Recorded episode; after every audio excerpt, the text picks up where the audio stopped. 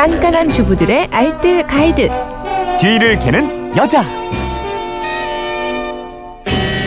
네, 일요일 뒤를 캐는 여자 일주일 총정리편으로 꾸며드리고 있죠. 네, 주말에 밀렸던 집안일 몰아서 하시는 분들께 유용한 살림 정보들 핵심만 콕콕 찍어서 알려드리도록 하겠습니다. 오늘도 살림의 달인 곽지연 리포터와 함께합니다. 어서 오세요. 안녕하세요. 월요일에는 칫솔, 칫솔 모의 종류에 대해서 알아봤어요. 네. 칫솔을 사려고 보면 뭐 이중모, 미세모 등등 워낙 다양하잖아요. 뭘 네. 사야 할지 고민이 될 때가 있거든요. 음. 칫솔모는 크게 두 종류, 일반모, 미세모로 나뉩니다. 그러니까 일반모는 가장 흔하게 볼 수 있는 모의 형태인데요. 네. 모의 굵기와 길이가 일정하고요.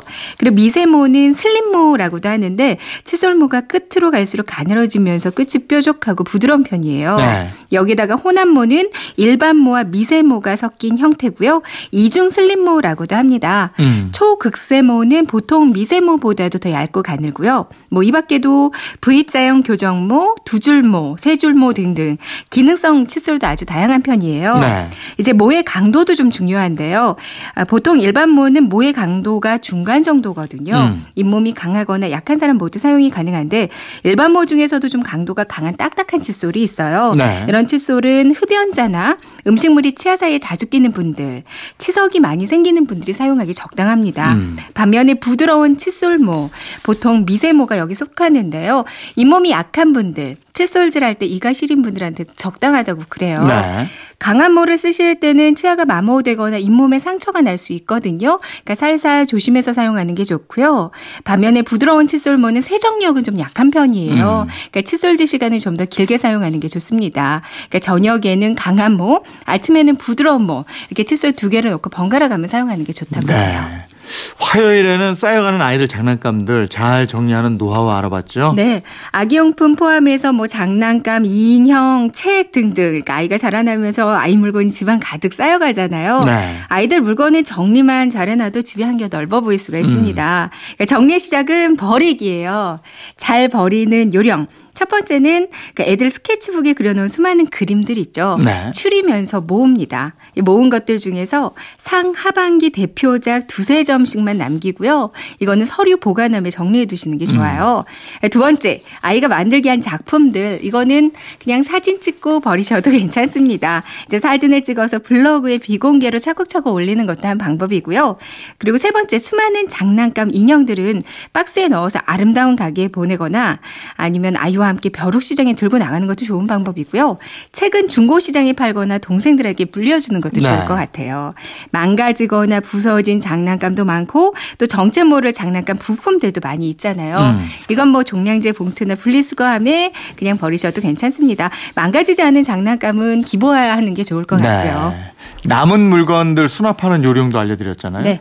버리고 남은 장난감들은 여러 개의 바구니가 있는 수납장에 소분해서 정리하는 게 좋더라고요. 네. 바구니는 투명 플라스틱이 좋고요.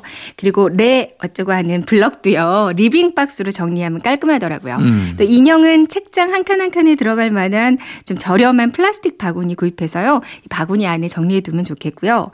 인형과 또 인형 소품들이 많이 있어요. 이거는 2리터짜리 페트병 그 위를 자라고요. 그 생수통끼리 붙여서 넣어두면 깔끔하고 또 그 내용물이 잘 보여서 좋습니다. 각종 교구들은 지퍼백 있죠. 이거를 네. 사이즈별로 나눠서 바구니 안에 정리하면 깔끔하더라고요. 음. 오늘 휴일 맞아서 겨울옷 정리하는 분들 많겠는데 네. 수요일에 이거 했죠? 봄맞이 옷장 정리법 알려드렸죠? 네. 먼저 한두 번뿐이 안 입은 겨울옷이 있는데 이거 세탁을 하는 게 좋을까요? 안 해도 괜찮을까요? 아니 글쎄 저는 그냥 막 넣었는데 네. 예. 사실은 잠깐만 입어도요, 단 네. 하루만 입어도 눈에 보이지 않는 아주 작은 땀이나 미세먼지들이 옷에 다 달라붙어 있는 상태라고 네. 그러거든요. 이게 시간이 지나면 아예 지울 수 없는 얼룩으로 변할 수가 있어요. 음, 음. 그러니까 입기 전에 세탁하는 게 아니라 반드시 넣기 전에 단 한 번을 입었다 하더라도 세탁을 해주는 게 네, 좋습니다. 니트와 다운 점퍼를 손 세탁하신다면요, 미지근한 물로 중성세제 이용해서 세탁해 주시면 되고요. 모직 코트는 dry clean 한번 맡겨주시고요. 가죽 옷은 먼지를 털고 이제 가죽 클리너나 콜드 크림을 살짝 발라서 닦아주세요. 모피는 옷솔로 먼지 충분히 털어내고요. 통풍 잘 되는 곳에서 반나절 이상 충분히 환기시켰다가 넣어주세요. 음. 세탁이 끝났으면 상자를 꺼내놓고 정리 시작하라고 그랬고요. 네. 겨울옷 상자는 어느 정도 통풍이 될 수 있는 종이로 된 상자가 더 좋습니다. 음. 이제 상자 맨 아래는 무거운 니트류부터 넣고요. 이제 습기가 차지 않게 습자지나 키친타월 아니면 그 신문지를 틈새에 끼워 넣어주는 것도 좋아요. 네. 그리고 수납 공간이 여유롭지 않으면 접은 다음에 다시 한번 돌돌 말아서 보관해도 좋은데요. 다운 점퍼도 상자에 넣는 게 좋거든요. 네. 근데 압축 포장은 안 하는 게 좋습니다. 음. 가죽 자켓과 모피 그리고 모직 코트는 옷걸이에 걸어 두셔야 되고요. 나무 옷걸이에 걸어서 부직포 덮개 씌워서 보관하시면 좋거든요. 근데 부직포 덮개가 없으면 집에 안 입는 셔츠 같은 거 있잖아요. 네. 이거 씌워 두셔도 괜찮습니다. 음. 목요일에는 냉동만두 이거 안 타게 잘 굽는 노하우 알려드렸고요. 네. 이 방법대로만 하시면 될 것 같은데요. 먼저 냉동 만두를 꺼내서요. 이제 널찍한 프라이팬에다가 두고 그 위에다가 만두를 가지런히 올려 놓습니다. 네. 이 상태로 팬에 물을 반컵 부어 주세요. 기름이 아니라 물을 먼저 부어주시는 건데요. 네. 이제 만두 밑바닥이 살짝 잠길 만한 정도 양이면 되고요. 그리고 여기다가 기름을 한번 둘러줍니다.